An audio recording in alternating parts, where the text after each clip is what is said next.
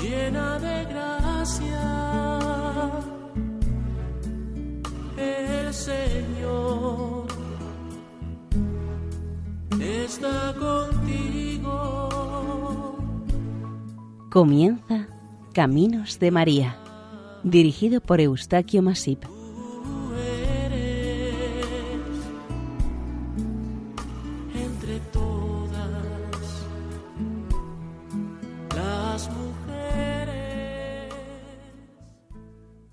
Sean bienvenidos al programa Caminos de María, realizado por el equipo de Radio María Nuestra Señora del Lledó de Castellón. A continuación les ofrecemos el capítulo dedicado a Nuestra Señora, refugio de los pecadores, patrona de la ciudad de Puebla y de otras localidades mexicanas. Intervienen en la locución Maite Bernat y Eustaquio Masip, y en la parte técnica Francisco Chaler.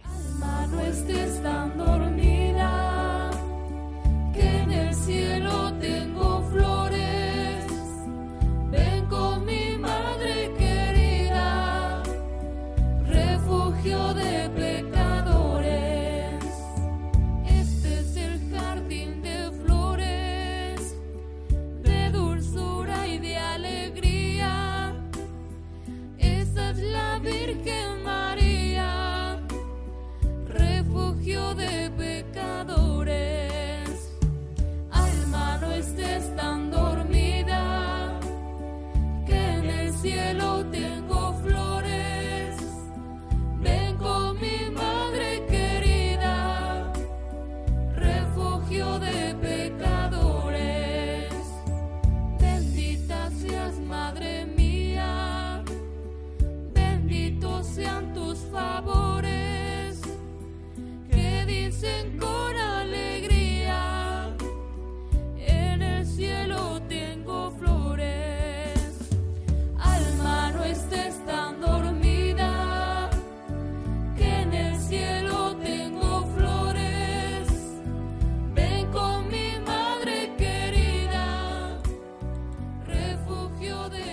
de pecadores. Conocemos que la Virgen María ha sido y es representada a lo largo de los siglos bajo diversas advocaciones y en muchos casos desconocidas para la mayoría de los creyentes. Estas devociones especiales a Nuestra Señora han ido surgiendo o apareciendo a lo largo de los dos mil años de historia del cristianismo. Estas presencias marianas han acontecido en diferentes lugares de la tierra, en distintos momentos e incluso al mismo tiempo. Estas advocaciones, en los lugares que se han hecho presentes, despiertan, mueven y estimulan los corazones y las mentes de los fieles al amor, a la piedad, a la veneración, reconociéndola como Madre de Jesucristo nuestro Salvador. Ella es María de Nazaret. Esta piadosa devoción que muestran los creyentes hacia la persona de la Virgen y el reconocimiento y aceptación de la misma por parte de la Iglesia ante cada una de estas realidades o advocaciones, la Santa Madre Iglesia ha aceptado el nombre que el pueblo le ha dado según su parecer y las circunstancias de las gentes del lugar. Una gran parte de los nombres que se le han puesto a cada nueva imagen de la Virgen han sido inspirados o sugeridos acudiendo a la Santa Biblia relacionados con hechos acontecidos a Nuestra Señora. Algunos ejemplos pueden ser la Inmaculada Concepción, la Encarnación, dolores, angustias, otras relacionadas con virtudes y cualidades atribuidas en grado sumo a la Virgen como esperanza, caridad o de mediadora e intercesora ante el Señor, como es el caso de esta, refugio de los pecadores. Hay muchas más, unas en referencia a cosas y objetos relacionados con la naturaleza, otras nos llegaron de las órdenes monásticas y religiosas, inspiradas a una persona por nuestro Señor o la Virgen María, y un sinfín de situaciones y experiencias vividas por muchas personas que han trascendido por su originalidad o por un notorio milagro. De todas estas advocaciones, los artistas, con su imaginación, inteligencia y libertad, dieron forma a cada una de estas advocaciones con indudable inspiración celestial. Esculturas, lienzos, pintados, poesías, cantos, representaciones teatrales religiosas, etc. Todas estas obras, a menudo, han servido a los creyentes como despertar espiritual, ayuda y auxilio ante las graves contrariedades de la vida, esperanza ante el dolor o despertando en una persona que se sentía abandonada un amor maternal fiable, sincero y esperanzador. Esto último en muchísimas ocasiones, lo cual no es de extrañar en el caso de la Virgen. En las letanías del Santo Rosario existe una de las invocaciones en la que se cita pidiendo a la Virgen su intercesión con el título de Refugio de los pecadores. Esta advocación está considerada de gran importancia para la Iglesia y sus creyentes, posiblemente por la gran cantidad de pecadores que se han salvado y salvan por medio de este título y devoción.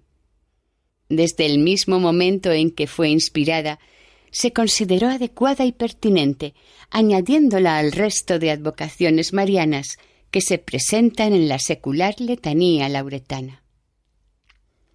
¿Por qué refugio de los pecadores? Un refugio es un lugar que sirve para protegerse o resguardarse de un peligro, una persecución o de algo que supera en mucho al que desea protegerse. Refugio puede significar asilo, amparo, acogida e incluso abrigo. La Virgen María es ante nuestro Señor Jesucristo e Hijo suyo, abogada, auxiliadora, mediadora y un largo etcétera de cualidades de insuperable servicio y afectividad. Así se entendió inicialmente en el alarmante y materialista siglo XVIII. La Europa de este siglo y algunas partes del resto del mundo sufrían mortales epidemias, cruentas guerras e innumerables desgracias originadas por la propia naturaleza o por el mismo ser humano. Estas desgracias con sus frecuencias y la elevada mortandad que causaban, menguaron la población de muchos países, pero es que además, en el aspecto religioso, se vivieron tiempos de errores cismáticos entre los diversos cultos cristianos. Entre los siglos XVII y XVIII, un grupo de estos cismáticos, los jansenistas, lograban convencer y enfriar el corazón de muchos fieles de su tradicional devoción y cariño a la Madre de Dios. Tanto entre los más humildes seguidores en esos momentos, como también entre quienes fueron en otro tiempo devotísimos fieles de la Virgen María. Se llegó a pensar en aquellos momentos que nadie era digno de recibir la Eucaristía y que Dios era un ser rígido, justiciero y lejano del ser humano. Coincidieron estos pensamientos en el tiempo en que aparecieron gravísimas epidemias en el continente causando millones de fallecimientos. La hambruna y la extrema pobreza de los campesinos causaba demasiadas muertes. Los sacerdotes invocaban a la Virgen María para encender de nuevo la fe, la caridad y la esperanza entre la sociedad, con el fin de que se le pidiera a ella su ayuda ante tantas calamidades que mucho les afectaban. De alguna manera, fueron muchos los creyentes que sintieron que Nuestra Señora les amparaba de los peligros y todos los demás males. Solo quiero quiero escucharte. Pon el tema, Señor. Caminar por el parque y dedicarte una canción. Tan solo he venido a estar a ser tu amigo, a compartir con mi Dios, a adorarte y darte gracias por siempre, gracias por lo que has hecho, Señor,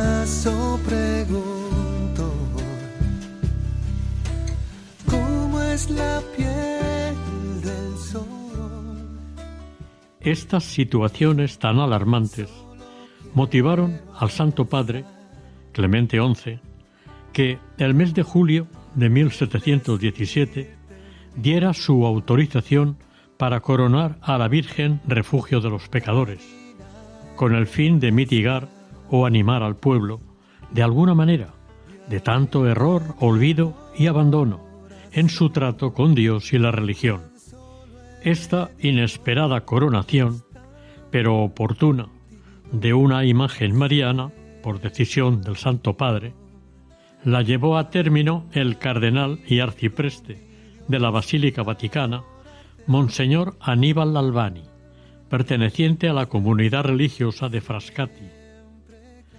La Virgen María, como refugio de los pecadores, cumple perfectamente un importante objetivo en el plan de salvación de la humanidad, auxiliando, protegiendo y mediando ante el Señor su divino Hijo, por los hijos perdidos o extraviados que con tanta frecuencia sucumben ante el mal, por quienes transgredieron los mandamientos de Dios, unos por debilidad, otros por pereza o tibieza, otros por dureza de corazón, y también los hay que se identifican con el pecado y lo justifican.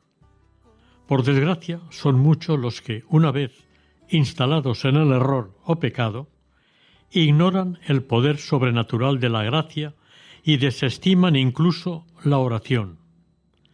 La Virgen María, sumisa absolutamente a Dios Padre, se presta a colaborar y cumplir el gran plan misericordioso de Dios, que es la salvación del ser humano. Para ello, suscita en el alma del pecador el más sincero arrepentimiento, las buenas reacciones o respuestas y la necesidad de la penitencia. Hay que tener presente que la misericordia de la Santísima Virgen María es una privilegiada y especialísima emanación de la infinita misericordia de Dios. El alma del ser humano, en su trágica lucha entre el bien y el mal, se encuentra débil e indefenso, suele buscar un auxilio exterior que resuelva la tragedia en la que se encuentra viviendo en ese momento, la tan desgraciada alma pecadora. Dios no quiere la muerte del pecador, sino que éste se convierta y viva. Así dice el texto bíblico. A partir de este deseo del Padre, él mismo entregará y enviará a su Hijo, nuestro Señor, para salvar y dar vida al pobre ser humano, con su sacrificio en la cruz, mientras su madre, la Virgen María, mediará ante Jesús por los pecadores, ayudándoles en su conversión, penitencia y regeneración. Son muchos los creyentes pecadores que, considerando la maternidad divina de María, con su absoluta bondad, amor maternal y fidelidad, tienen fe en que les acogerá, orientará y facilitará el perdón de su Hijo, de Jesucristo. Curiosamente, se conocen casos de personas muy pecadoras y obstinadas que, ella como madre y defensora ha actuado misericordiosamente en momentos cruciales para esa persona, evitándole el inminente desastre que podía ocurrirle a tan alma pecadora ante la muerte de su cuerpo y su perdición. En algunos momentos de la historia, esta vocación mariana ya se hizo presente entre los creyentes. Como ejemplo, dos casos muy significativos. En primer lugar, un hecho bastante antiguo. Se dio en el siglo XI. El Papa San Gregorio VII, Gregorio el Magno, un día le escribió a la princesa centroeuropea Matilde, a la que conocía perfectamente desde la infancia, una carta exhortándola al arrepentimiento, pues conocía su comportamiento con sus muchos errores y debilidades. La carta decía así Poned fin a vuestra voluntad de pecar, y yo no dudo en prometeros que encontraréis a la Virgen María más dispuesta a ayudaros y amaros que una madre según la carne. La princesa reflexionó sobre sus comportamientos y, al parecer, entonces cambió radicalmente. Otro caso conocido aconteció en la primera mitad del siglo XIV, en Suecia. En este país vivió una santa mujer que, en sus revelaciones y experiencias místicas, habló con la Virgen María y algunos santos unas cuantas veces. En una de las veces que le habló Nuestra Señora, ella le dijo Yo soy la madre de los pecadores, a condición de que se arrepientan. Esta buena mujer fue Santa Brígida de Suecia, casada, religiosa, mística, escritora y teóloga. Santa Brígida junto a Santa Catalina de Siena y Santa Teresa Benedicta de la Cruz, es y son patronas de Europa. En otra ocasión, Santa Brígida oyó a nuestro Señor lo que le decía su madre la Virgen. A aquellos que se esfuercen en retornar a Dios, vos les prestaréis vuestra ayuda y no dejaréis a nadie sin consuelo. Indudablemente, la madre aceptó, siguió y sigue haciéndolo el consejo de su hijo, ayudando y consolando a sus hijos terrenales.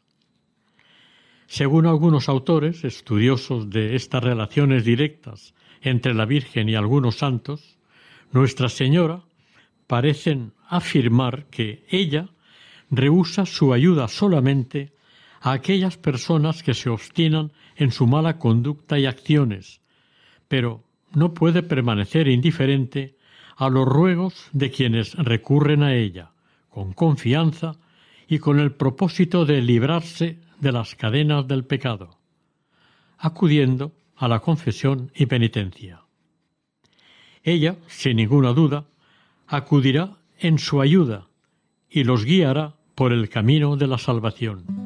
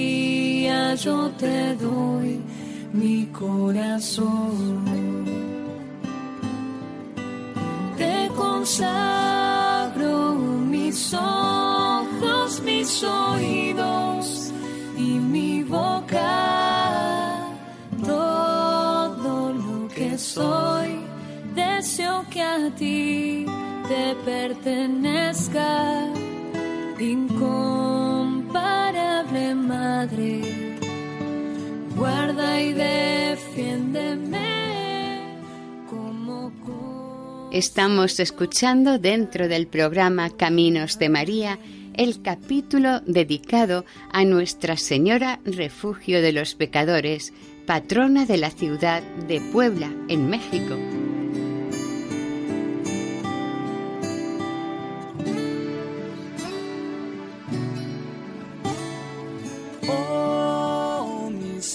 En el corazón de Italia, en 1690, en la región de la Toscana, en la provincia de Siena, muy cerca de Montepulciano o Monte de las Pulgas y en el camino de Nápoles, durante mucho tiempo se refugiaban unos malhechores y delincuentes, los cuales eran buscados por la justicia por sus frecuentes delitos. Un día estaba en este lugar un campesino de Poggio Prato. Estaba realizando las labores propias del campo, pero en un momento entró en el establo. Para su sorpresa y alegría, se encontró una pequeña imagen de la Virgen María hecha de arcilla, como olvidada o abandonada. En vez de llevársela a casa y guardarla, decidió dejarla en sus campos y ponerla junto a una hermosa encina en la que él solía cobijarse con frecuencia los días calurosos del verano toscano. Supuestamente la piadosa e interesada intención del campesino era que esta pequeña imagen de la Virgen encontrada le protegiera a él, a su familia, a sus animales y a sus tierras. Muchas personas de las que pasaban cerca de la encina en dirección al trabajo o de tránsito por algún viaje a los pueblos de los alrededores se acercaban devota y respetuosamente a rezar ante la humilde imagen de la Virgen que en un principio se la conocía como de la encina, naturalmente por estar situada junto a una encina. En su comienzo las oraciones de quienes la visitaban y rezaban eran sencillas, cortas y salían directamente de sus corazones. Pero a medida que fue pasando el tiempo, algunas de las personas que la visitaban se quedaban y rezaban ante ella el Santo Rosario.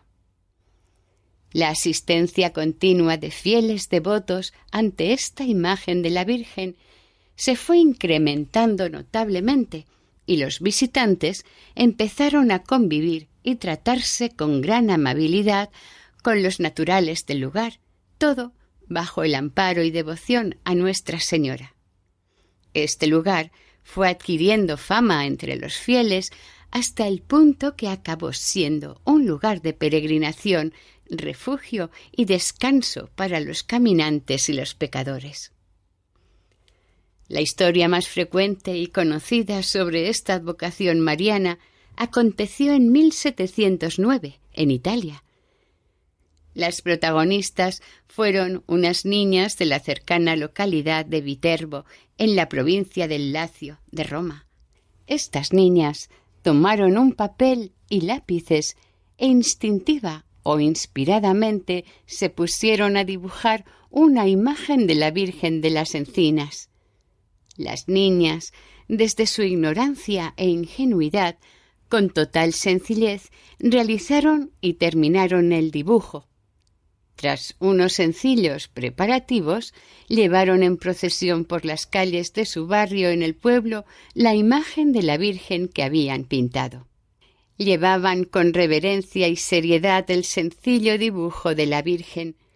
A su paso por las calles iban caminando sin prisas, de vez en cuando lo hacían cantando y rezando. Toda esta acción estaba dedicada a la imagen de la Virgen que habían dibujado. Se dice que casualmente acertó a pasar por donde las niñas llevaban el dibujo mariano en procesión un sacerdote jesuita llamado Antonio Baldinucci. Es de sacerdote jesuita, era de Florencia y maestro de filosofía en Roma. Un tanto admirado por la sencillez candor y sinceridad de esta procesión infantil despertó en su interior la que iba a ser su más auténtica devoción. ser misionero del pueblo llevando una imagen de la Virgen María. Antonio se puso en contacto con un conocido pintor de su confianza y le pidió que le pintara tres cuadros sobre tela representando a la Madre de Dios tal como él había visto que lo hicieron, la honraban y homenajeaban las niñas de Viterbo. En opinión de los expertos, el pintor aficionado dicen que copió la imagen de la Virgen María de un antiguo y desconocido cuadro. Antonio Baldinucci quiso que las imágenes de la Virgen pintadas en los cuadros se llamara Refugio de los Pecadores. Para su mejor aprovechamiento, la primera de las copias quiso llevársela él mismo para que le acompañara siempre en las misiones del pueblo, que él pensaba dedicar su vida. La segunda copia fue enviada a México por los padres jesuitas, donde se sabe que fue y es muy venerada.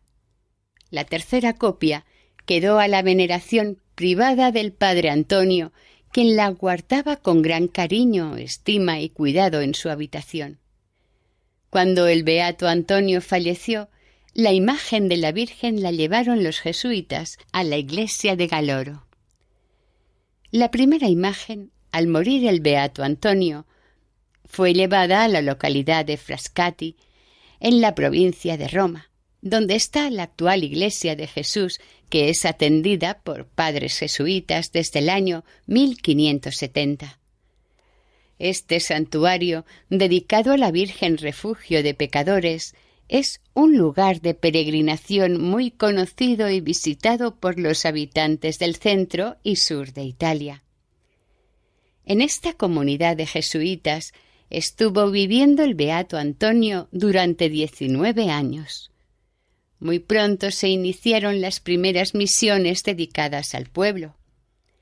El beato solía afirmar que Dios lo destinaba a las misiones populares y para su mejor complacencia éstas se hicieron una tras otra con gran predicamento y riqueza espiritual para los asistentes, y sobresalía notablemente la presencia del venerado cuadro de la Virgen refugio de los pecadores en cada misión del pueblo.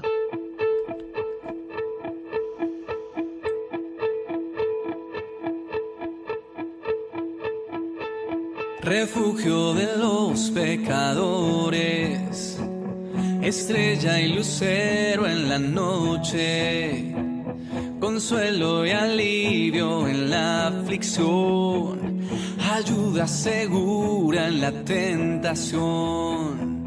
Ruega por nosotros, Madre de Dios, ruega por nosotros pecadores, ruega por nosotros, Madre de Dios, ruega por nosotros pecadores, ruega.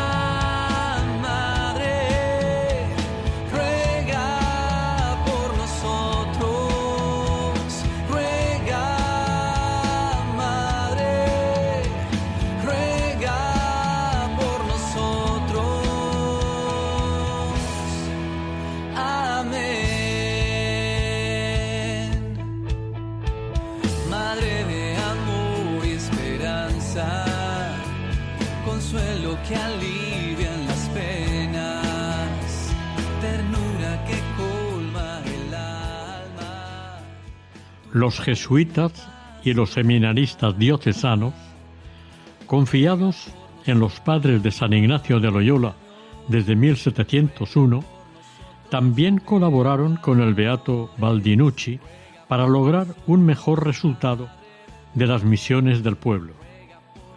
Durante las procesiones se llevaba el lienzo con la imagen de la Virgen del Refugio de los Pecadores. Con esta imagen de la Virgen se recorrían las calles y plazas de muchos pueblos de esta provincia italiana y de las provincias limítrofes. No en vano, el Señor hacía sus milagros y conversiones extraordinarias de manera notoria, por mediación de su amantísima Madre. Muchos eran los creyentes o no creyentes que quedaban admirados de la conversión de pecadores, sobre todo por los que habían sido muy obstinados en sus faltas y errores. Estos penitentes, arrepentidos, solían llorar amarga y públicamente sus pecados, lo que impactaba mucho a quienes simplemente seguían la procesión. Cuentan de estos convertidos que quien vivía en el odio se reconciliaba sinceramente con su enemigo. De esta manera, la vida verdaderamente cristiana volvía no solamente a los corazones, sino también a las casas de todos. El propio beato Antonio Baldinucci afirmaba, entre otras cosas, que ante la bendita imagen mariana se habían derramado tantísimas lágrimas con el más sincero arrepentimiento que se pudo haber hecho un lago. También decía el mismo Baldinucci en otras ocasiones a los fieles que la Virgen no quiere dinero, más bien vuestros corazones. El Beato decía plenamente, convencido, que la Virgen María era la mejor mediadora ante Jesucristo para obtener el perdón de los pecados de los más empedernidos pecadores. Si alguno de los donantes se obstinaba en hacer alguna donación, este sacerdote santo, durante la humilía de la misa, ordenaba que le fuera devuelta. La Virgen, sin embargo, sí era adornada con cintas, flores y velas. Estos adornos, cuando se hacían, era sin que el beato Antonio lo supiera. Según los documentos de los archivos, fueron muchas las joyas y brazaletes de oro y plata que los penitentes agradecidos colocaron alrededor del trono en el que estaba Nuestra Señora y que los fieles la visitaban y veneraban con gran devoción y respeto. En realidad, y un tanto desconocido, el primer nombre que le puso el beato Antonio Baldinucci fue el de Nuestra Señora, refugio de los pecadores y arrepentidos. Su festividad se conmemora el día 4 de julio. El beato Antonio deseaba que esta imagen cambiara los malos hábitos de los pecadores y se produjera un cambio en ellos, impulsando ellos mismos esta devoción y que al mismo tiempo atrajera los favores de Nuestra Señora sobre quienes se reformaran y les fueran leales.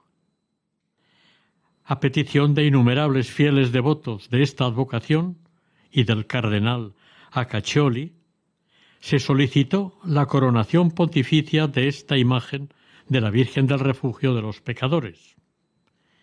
En el capítulo Vaticano se decretó coronar con diadema de oro y piedras preciosas la imagen de esta Virgen tan querida, lo mismo que el Santo Niño Jesús. La fecha elegida fue el 4 de julio de 1717. El Beato Antonio mandó que al pie de la imagen se escribiera esta leyenda: Refugio Peccatorum.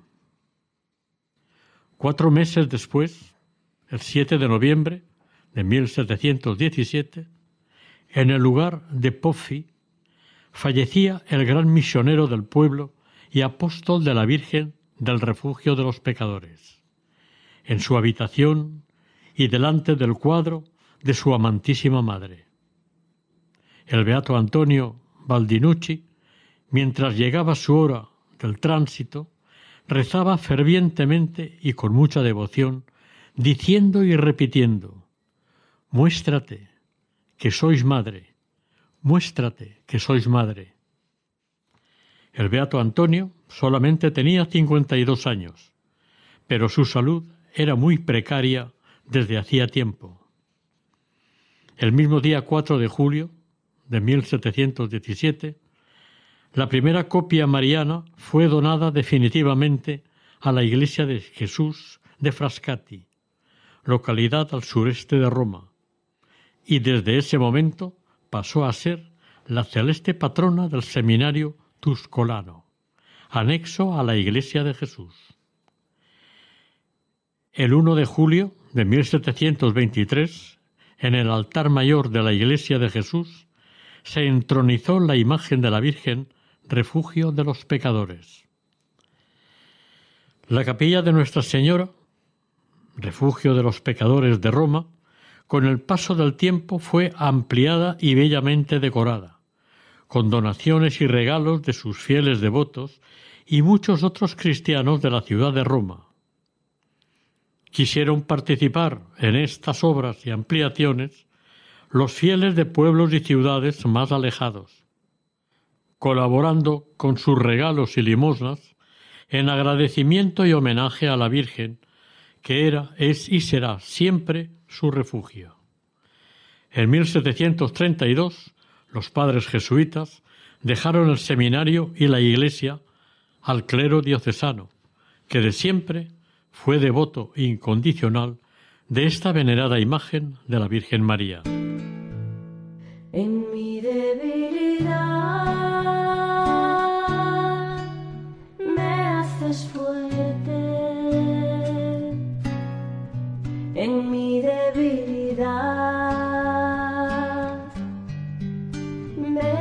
me haces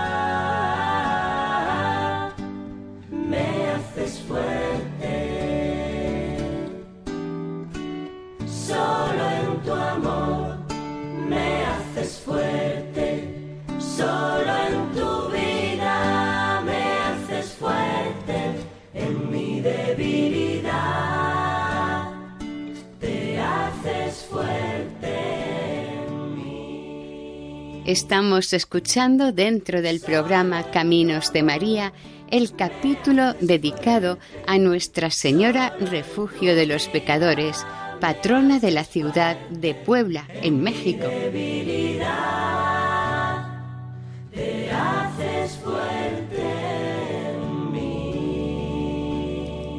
En general, las representaciones que se hacen de la Virgen María refugio de los pecadores en cuadros o imágenes se nos ofrecen con estas características más comunes. La bella imagen de esta Virgen se presenta con una actitud maternal, tierna y cariñosa, inclinada sobre su Hijo. Ella está sentada y en sus brazos sostiene al niño Jesús. La pintura la presenta de media cintura hacia arriba. Está ataviada con vestido color rosa y manto azul. Un paño de tono avellanado bordea su cuello y se cruza sobre su pecho. El niño es sostenido en el brazo derecho de su madre. Está levantado, de pie, descalzo, cubierto por un suave velo a manera de pañal. Ambos están coronados. La Virgen tiene alrededor de su cabeza coronada una aureola compuesta de doce estrellas.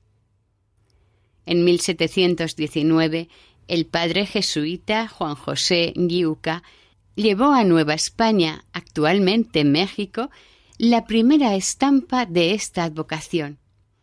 Este importante hecho aconteció en la ciudad de Puebla de Los Ángeles. Hizo la entrega de la imagen mariana al padre Francisco, fray José María Guadalupe y Alcibia, predicador apostólico del Colegio Propaganda Fidei, con sede en el convento de Guadalupe, Zacatecas. Unos meses más tarde, el padre José María envió al padre Giuca una carta, contándole el éxito, aceptación y veneración a la Virgen del Refugio de Pecadores entre los fieles ubicada en el altar mayor del templo. Con gran rapidez se extendió por todo el norte de México la devoción a la Madre de Dios, refugio de los pecadores. En parroquias, capillas y en las hornacinas de las esquinas, en los cruces de calles, se pusieron imágenes de esta advocación mariana. Todas ellas eran muy visitadas y veneradas por toda clase de fieles y condición. Las localidades mexicanas de Guanajuato, Zacatecas, Puebla, la Sierra Gorda de Querétano e incluso el norte de Guatemala y el sur de la península de California quedaron bajo la protección de Nuestra Señora de los Pecadores. Los feligreses de estas localidades que primero conocieron esta advocación transmitieron a sus vecinos de otros lugares cercanos el cariño y devoción más filial que sentían por la Virgen refugio de los pecadores. Hoy en día, esta imagen y advocación mariana es la santísima patrona de las siguientes localidades mexicanas: Matamoros, Tampico, Acámbaro y Ciudad Victoria. En México, muchos niños y niñas fueron bautizados con los nombres de Jesús o María del Refugio, que familiarmente les llaman Cuco, Cuca, Cuquito o Cuquita. Unos años más tarde, llegó a Italia la primera imagen pintada. La comunidad mexicana de Matamoros, en Tamapaulipas, en 1793, acogió con gran alegría y gozo a dos franciscanos de Zacatecas, los hermanos seráficos Manuel Julio de Silva y Francisco Puelles. Al parecer, ambos partieron de Texas y llegados a estas tierras, comenzaron sus escalas, fundaciones e iniciaron su misión del pueblo entre las gentes que vivían en el norte mexicano. A cada uno de los pobladores de estos lejanos parajes, los misioneros ofrecieron e impartieron los debidos y esperanzadores auxilios espirituales. En la ciudad mexicana de Guadalajara, en el barrio Analco, se halla la iglesia basílica de San Sebastián. En esta iglesia del siglo XVI se venera una imagen de Nuestra Señora, refugio de los pecadores, considerada la más bella y artística de este arzobispado. En el siglo XIX, el padre Manuel Noriega promovía procesiones para su entorno rezando el Santo Rosario. Pasado un tiempo, se trasladó esta ruta hasta el cementerio de Los Ángeles. En este acto religioso se llevaba la imagen de la Virgen del Refugio. Al concluir el rosario, el padre predicaba un sermón que encendía los corazones de los fieles en amor y veneración a Nuestra Señora. En esta iglesia de San Sebastián se creó una cofradía dedicada a esta advocación de la Virgen, fueron muchos los cofrades que se unieron a la cofradía y dio paso a la creación de otras cofradías en el arzobispado de Guadalajara. El 2 de febrero de 1937, el cardenal secretario de Estado de la Ciudad del Vaticano, Monseñor Eugenio Pacelli, expidió el breve por el que se elevaba la cofradía de Guadalajara a Archicofradía Asociación de Nuestra Señora del Refugio de Guadalajara. Con este nombramiento, la Basílica de San Sebastián de Analco es el santuario nacional de Nuestra Señora del Refugio de Pecadores de los Estados Unidos de México. Desde el principio cuando te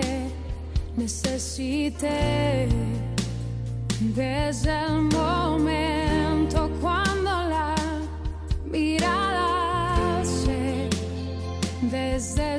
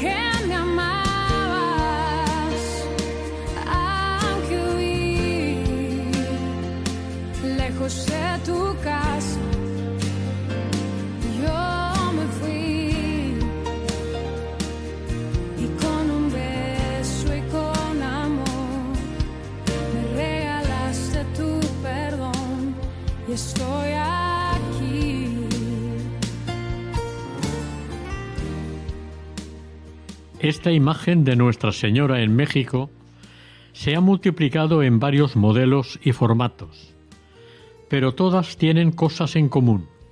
Está sentada, el niño de pie en su regazo, ella lo mantiene entre sus manos, viste de rojo o rosa con el monograma JHS, su manto es azul y lleva un paño que le rodea el cuello y le cruza el pecho. En la cabeza no lleva velo y su cabello queda recogido hacia atrás. Lleva aretes y un anillo. Su rostro es amable y su mirada mira a quien la está mirando. El niño Jesús viste un ligero paño de pudor o una túnica larga de tela traslúcida y vaporosa. Algunas veces a este conjunto de dos imágenes lo rodea un arco de flores. Madre e hijo están coronados con corona de tipo condal. Actualmente se está promocionando lo que se conoce como imágenes de bulto, es decir, solamente se ven las caras y las manos de las figuras, el resto es un armazón de madera. Durante la Segunda Guerra Mundial, el 8 de septiembre del año 1943, los aviones aliados bombardearon desgraciadamente la ciudad de Frascati. Previamente, la Santa Imagen de la Virgen María fue trasladada a la catedral, con el fin de orar por la ansiada paz. Pero fue destruida. Únicamente se encontró una pequeña parte de la cabeza y las coronas de la Virgen y del Niño aparecieron fundidas entre los escombros. Era habitual que en períodos muy conflictivos y peligrosos la imagen de esta Virgen fuese trasladada o llevada a esos lugares para que se calmara y desapareciera el peligro. Y en este momento de la guerra mundial se consideró conveniente realizar este traslado. Se cuenta que su santidad, el Papa Pío XII, cuando se enteró de la destrucción de la imagen, en su mayor parte, lloró de pesar. Pasada la guerra, perdida la imagen anterior, para paliar tan lamentable pérdida, la copia de la imagen Virgen Refugio de los Pecadores, que estaba en Galoro, fue trasladada a la iglesia de Jesús en Frascati. Esta imagen de la Virgen también inspira un gran amor maternal entre los devotos. Desde luego, su función de mediadora ante el Señor está comprobado que es real y valiosísima. Ella es el seguro refugio en nuestro peregrinar por este mundo, un mundo de peligros, angustias, luchas e inseguridad. Pero esta advocación es algo más. Ella es el refugio para alcanzar la gracia de la conversión de los pecadores, de quienes buscan su verdadero arrepentimiento y conversión. Se conocen, desde tiempo inmemorial, los significativos milagros y conversiones espirituales acontecidos en su santuario. Su Santidad el Papa Juan Pablo II, fervoroso devoto mariano, insistió y recalcó la peculiaridad de estos templos de peregrinación como lugares de conversión, de penitencia y de reconciliación con Dios, en la humilía que dictó en el santuario de Nuestra Señora de Zapopan el 30 de enero de 1979. Dijo, ella, en esta especial advocación, despierta en nosotros la esperanza de la enmienda y de la perseverancia en el bien. Ella nos permite superar las múltiples estructuras de pecado en las que está envuelta nuestra vida personal, familiar y social. Cristo, por sí mismo, no necesita de la Virgen María para redimirnos. Sin embargo, la ha unido a su obra de redención y nos la dejó como madre al pie de la cruz. Esa misión de madre es la que hace que sea refugio, consuelo, auxilio, socorro y protectora de todos sus hijos, de la humanidad entera, cuando, por debilidad, caen en el mal y necesitan remediar sus miserias espirituales y materiales. Ella siempre está dispuesta y junto a nosotros. Esperado este momento. Cuánto esperado que estuvieras así. Cuánto esperado que me hablaras. Cuánto esperado que vinieras a mí. Yo sé bien lo que has vivido. Oración. Pidamos a Nuestra Señora Refugio de los Pecadores la gracia de entender toda la belleza y sabiduría que se encuentran en ese plan divino de transformar en refugio de los más endurecidos pecadores a aquella que es la más excelsa de las criaturas. Así sea. conocieras te si conocieras te dejarías de vivir sin amor. Si conocieras cómo te amo, si conocieras cómo te amo, dejarías de mendigar cualquier amor. Si conocieras cómo te amo, cómo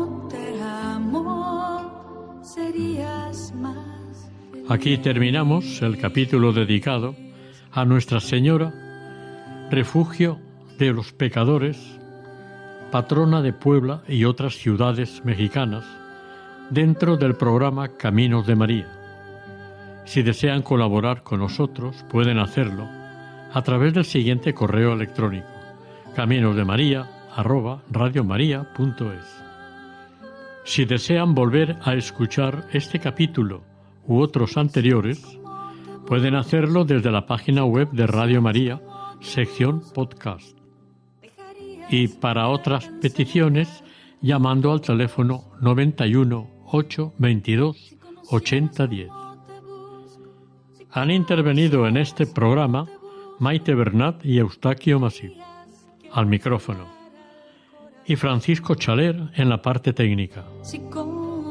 El equipo de Radio María en Castellón, Nuestra Señora del Lledó, se despide deseando que el Señor y la Virgen les bendigan.